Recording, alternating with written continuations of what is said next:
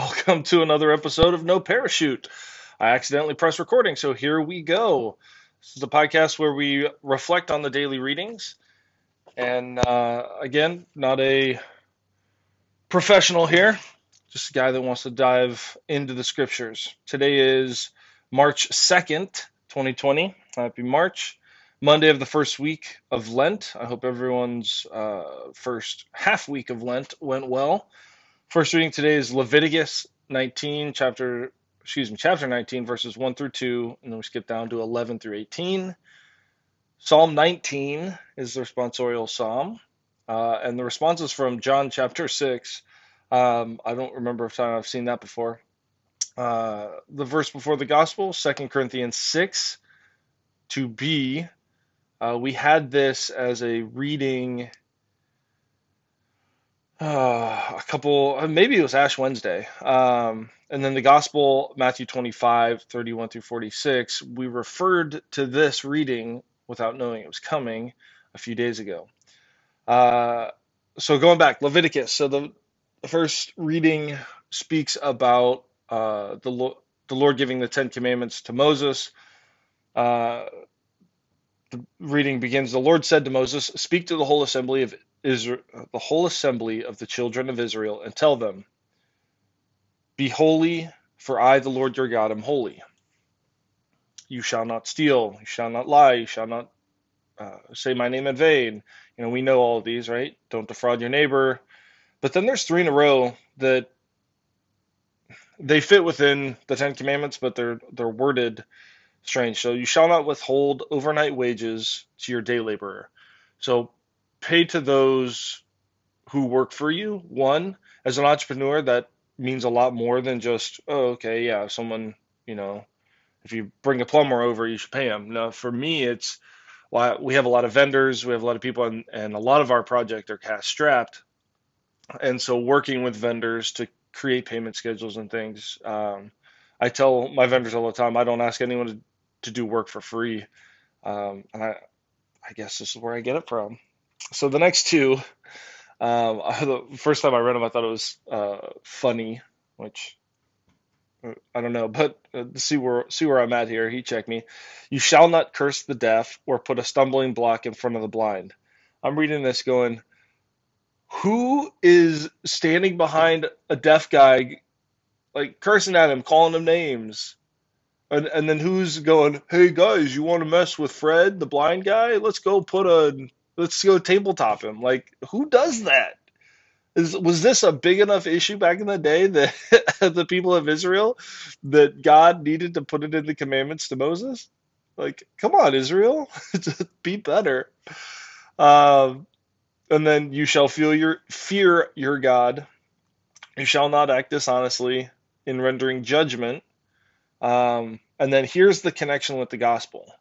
You shall know you shall show no partiality to the weak or deference to the mighty, but judge men justly. Okay, so we're going to skip then down to the psalm because the gospel is one of my favorites.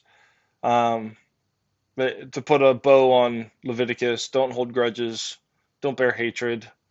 Um, if you have to reprove someone, do it nicely shall love your neighbor as yourself is the end of you shall love your neighbor as yourself and then i am the lord. Uh, i don't know if anyone's seen the mandalorian but i have spoken. So uh, the responsorial psalm your words lord are spirit and life. And then psalm 19 the law of the lord is perfect refreshing the soul. I don't know why reading that just gives me some peace. It's like lemonade on a hot day or an Arnold Palmer on a hot day, refreshing the soul. The decree of the Lord is trustworthy, giving wisdom to the simple. I wonder if they had tea and put sugar in it, made some sweet tea back in old Israel. The precepts of the Lord are right, rejoicing the heart. The command of the Lord is clear, enlightening the eye. Let the words of my mouth and the thought of my heart find favor before you, O Lord, I I love the humility in that. Let the words of my mouth and the thoughts of my heart find favor before you, O Lord. This is a man, uh, presumably in King David. In Psalm 19, you know, my guess is he's still a young man. He's still probably running around the wilderness, really just trying to do what the God call what God calls him to do. He knows he's going to be king one day, and he's still probably in a cave somewhere, saying, Let the words of my mouth and the thoughts of my heart find favor before you, O Lord. Beautiful. The verse before the gospel Behold, now is a very acceptable time. Behold, now is the day of salvation. Um, the sense of urgency, we talked about this uh, when this came up. Again, I'm pretty sure it was um, Ash Wednesday because we had a second reading, Second Corinthians, right? Um, the sense of urgency that this brings on. Behold, now is a very acceptable time, and now is the day of salvation. Today is the day that we can beat our demons. Today is the day that we find favor with the Lord by creating character, by excuse me, by creating discipline, which creates character, which creates hope. So today, let's fight and have that discipline for God. Gospel, Matthew 25, 31 through 46. This is the, uh, I don't know what the title is in the Bible. I'm on my phone today. This is the sheep and goats. And uh, a lot of you are going to know what it is just from that. So, Jesus said to his disciples, um, some context here. This is basically during Holy Week. Uh, so, this is, I heard someone call it um, the final exam. This is, you know, we're summarizing the class before you're really put to the test.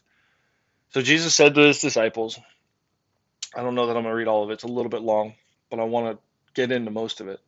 When the Son of Man comes in glory and all the angels with him, he will sit upon his glorious throne, and all the nations will be assembled before him, and he will separate them one from another.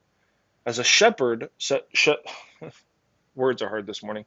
As a shepherd separates the sheep from the goats, he will place the sheep on his right and the goats on his left. Then the king will say to those on his right, the sheep, Come, you who are blessed by my Father, inherit the kingdom prepared for you from the foundation of the world. For I was hungry, and you gave me food. I was thirsty, and you gave me drink. A stranger, and you welcomed me. Naked, and you clothed me. Ill, and you cared for me. In prison, and you visited me. Then the righteous will say to him, Lord, when did we see you hungry and feed you, drink and drink and yet? And the king will say to them in reply, Amen, I say to you, whatever you did for one of the least brothers of mine, you did for me. So today, in that discipline, maybe that's going and finding who is it in your world that you define as least of these. And be careful not to do it in the world's eyes, but your but God's eyes. Uh, just so I wasn't going to tell you the story, but it reminded me of yesterday. I'm I'm sitting in the car waiting for my wife to come out of the grocery store, and I've got all five kids in the car, and a lady walks up with a stroller. I can tell she's probably going to ask for money, and I can tell before she says a word that she brought a stroller with her for sympathy. So she's not an amateur at this whole asking people for money game. Um, my, uh, you know, this person is not homeless alarm went off immediately. And she gave me the her story. Um, and funny enough, the only money I had in my wallet, I was having a really bad day. I was in a bad mental headspace. Uh, some some tough, stressful things were happening at work, and I'm chatting with my wife uh, on the way to go work out, hoping that's going to kind of reset my day. And on the way, in grass, like not where people walk, is a five dollar bill. And I had picked it up and I'm talking to her going, oh, you know, I guess the day's already turning around. I guess I don't have to go work out. Trying to get out of the workout, of course. And, uh, you know, it kind of lifted my spirits. And that was the $5 bill I still had my wallet probably two weeks later. Um, I, I use a credit card for everything. Two weeks later. And so this is the $5 that I can pass along. Now, of course, because all five kids were in the car, I got grilled from my seven and five year old as to why I gave this person money.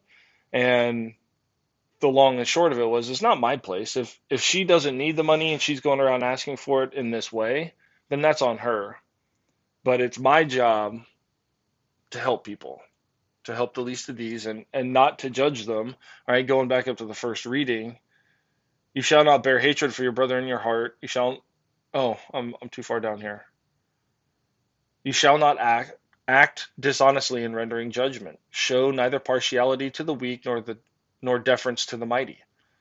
So, you know, without grilling this lady, which as I'm sitting in my car waiting for my wife to come out of the grocery store wasn't really on my to-do list, I just said, "Look, this was a gift to me. It's a gift back to you." And it was quite frankly, it ended up being a good lesson for my kids. Um, and and that story was not a uh, mightier than that. It was more of a dumb luck that I happened to run into someone that may qualify as the least of these. Um, because I, I above all people need to do better in searching out the least of these. Um, and then obviously he gets into the goats and talks about um, not the goats in today's world, not the greatest of all times, but um, he puts them on the left, and they kind of have the opposite answer. When did we see you hungry? Uh, when did we see you thirsty? When did we see you in prison? And again, he says, Whatever you said to the least of these, you did to me. Um, in reflecting on this reading last night, I found a really beautiful prayer that I am trying to pull back up here great audio to have uh, downtime like this.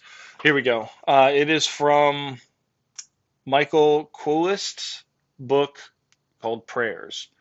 And I think this is a great prayer to end today's podcast. This evening, Lord, I am afraid. I am afraid for your gospel is terrible. It is easy to hear it preached, but it is very difficult to live it. I am afraid of deluding myself, Lord. I am afraid of being satisfied with my decent little life. I am afraid of my good habits, for I take them for virtues. I am afraid of my little efforts, for I take them as progress. I am afraid of my activities. They make me think I am giving myself. I am afraid of my clever planning I take it for success. I am afraid of what I give, it hides what I withhold. I am afraid, Lord. There are people who are poorer than I, not so well educated, housed, heated, fed, cared for, and loved. I am afraid, Lord, for I do not do enough for them. I do not do everything for them. I should give everything. I should give everything until there is not a single pain, a single misery, a single sin in the world. I should give them all, Lord, all the time. I should give my life. Lord, it is not true, is it? Your command is not for everyone. I am exaggerating. I must be sensible. Child, there is only one command for everyone. You shall love with all your heart, all your soul, and all your strength. Whew! We pray all these things, Lord, in your holy and precious name. Amen.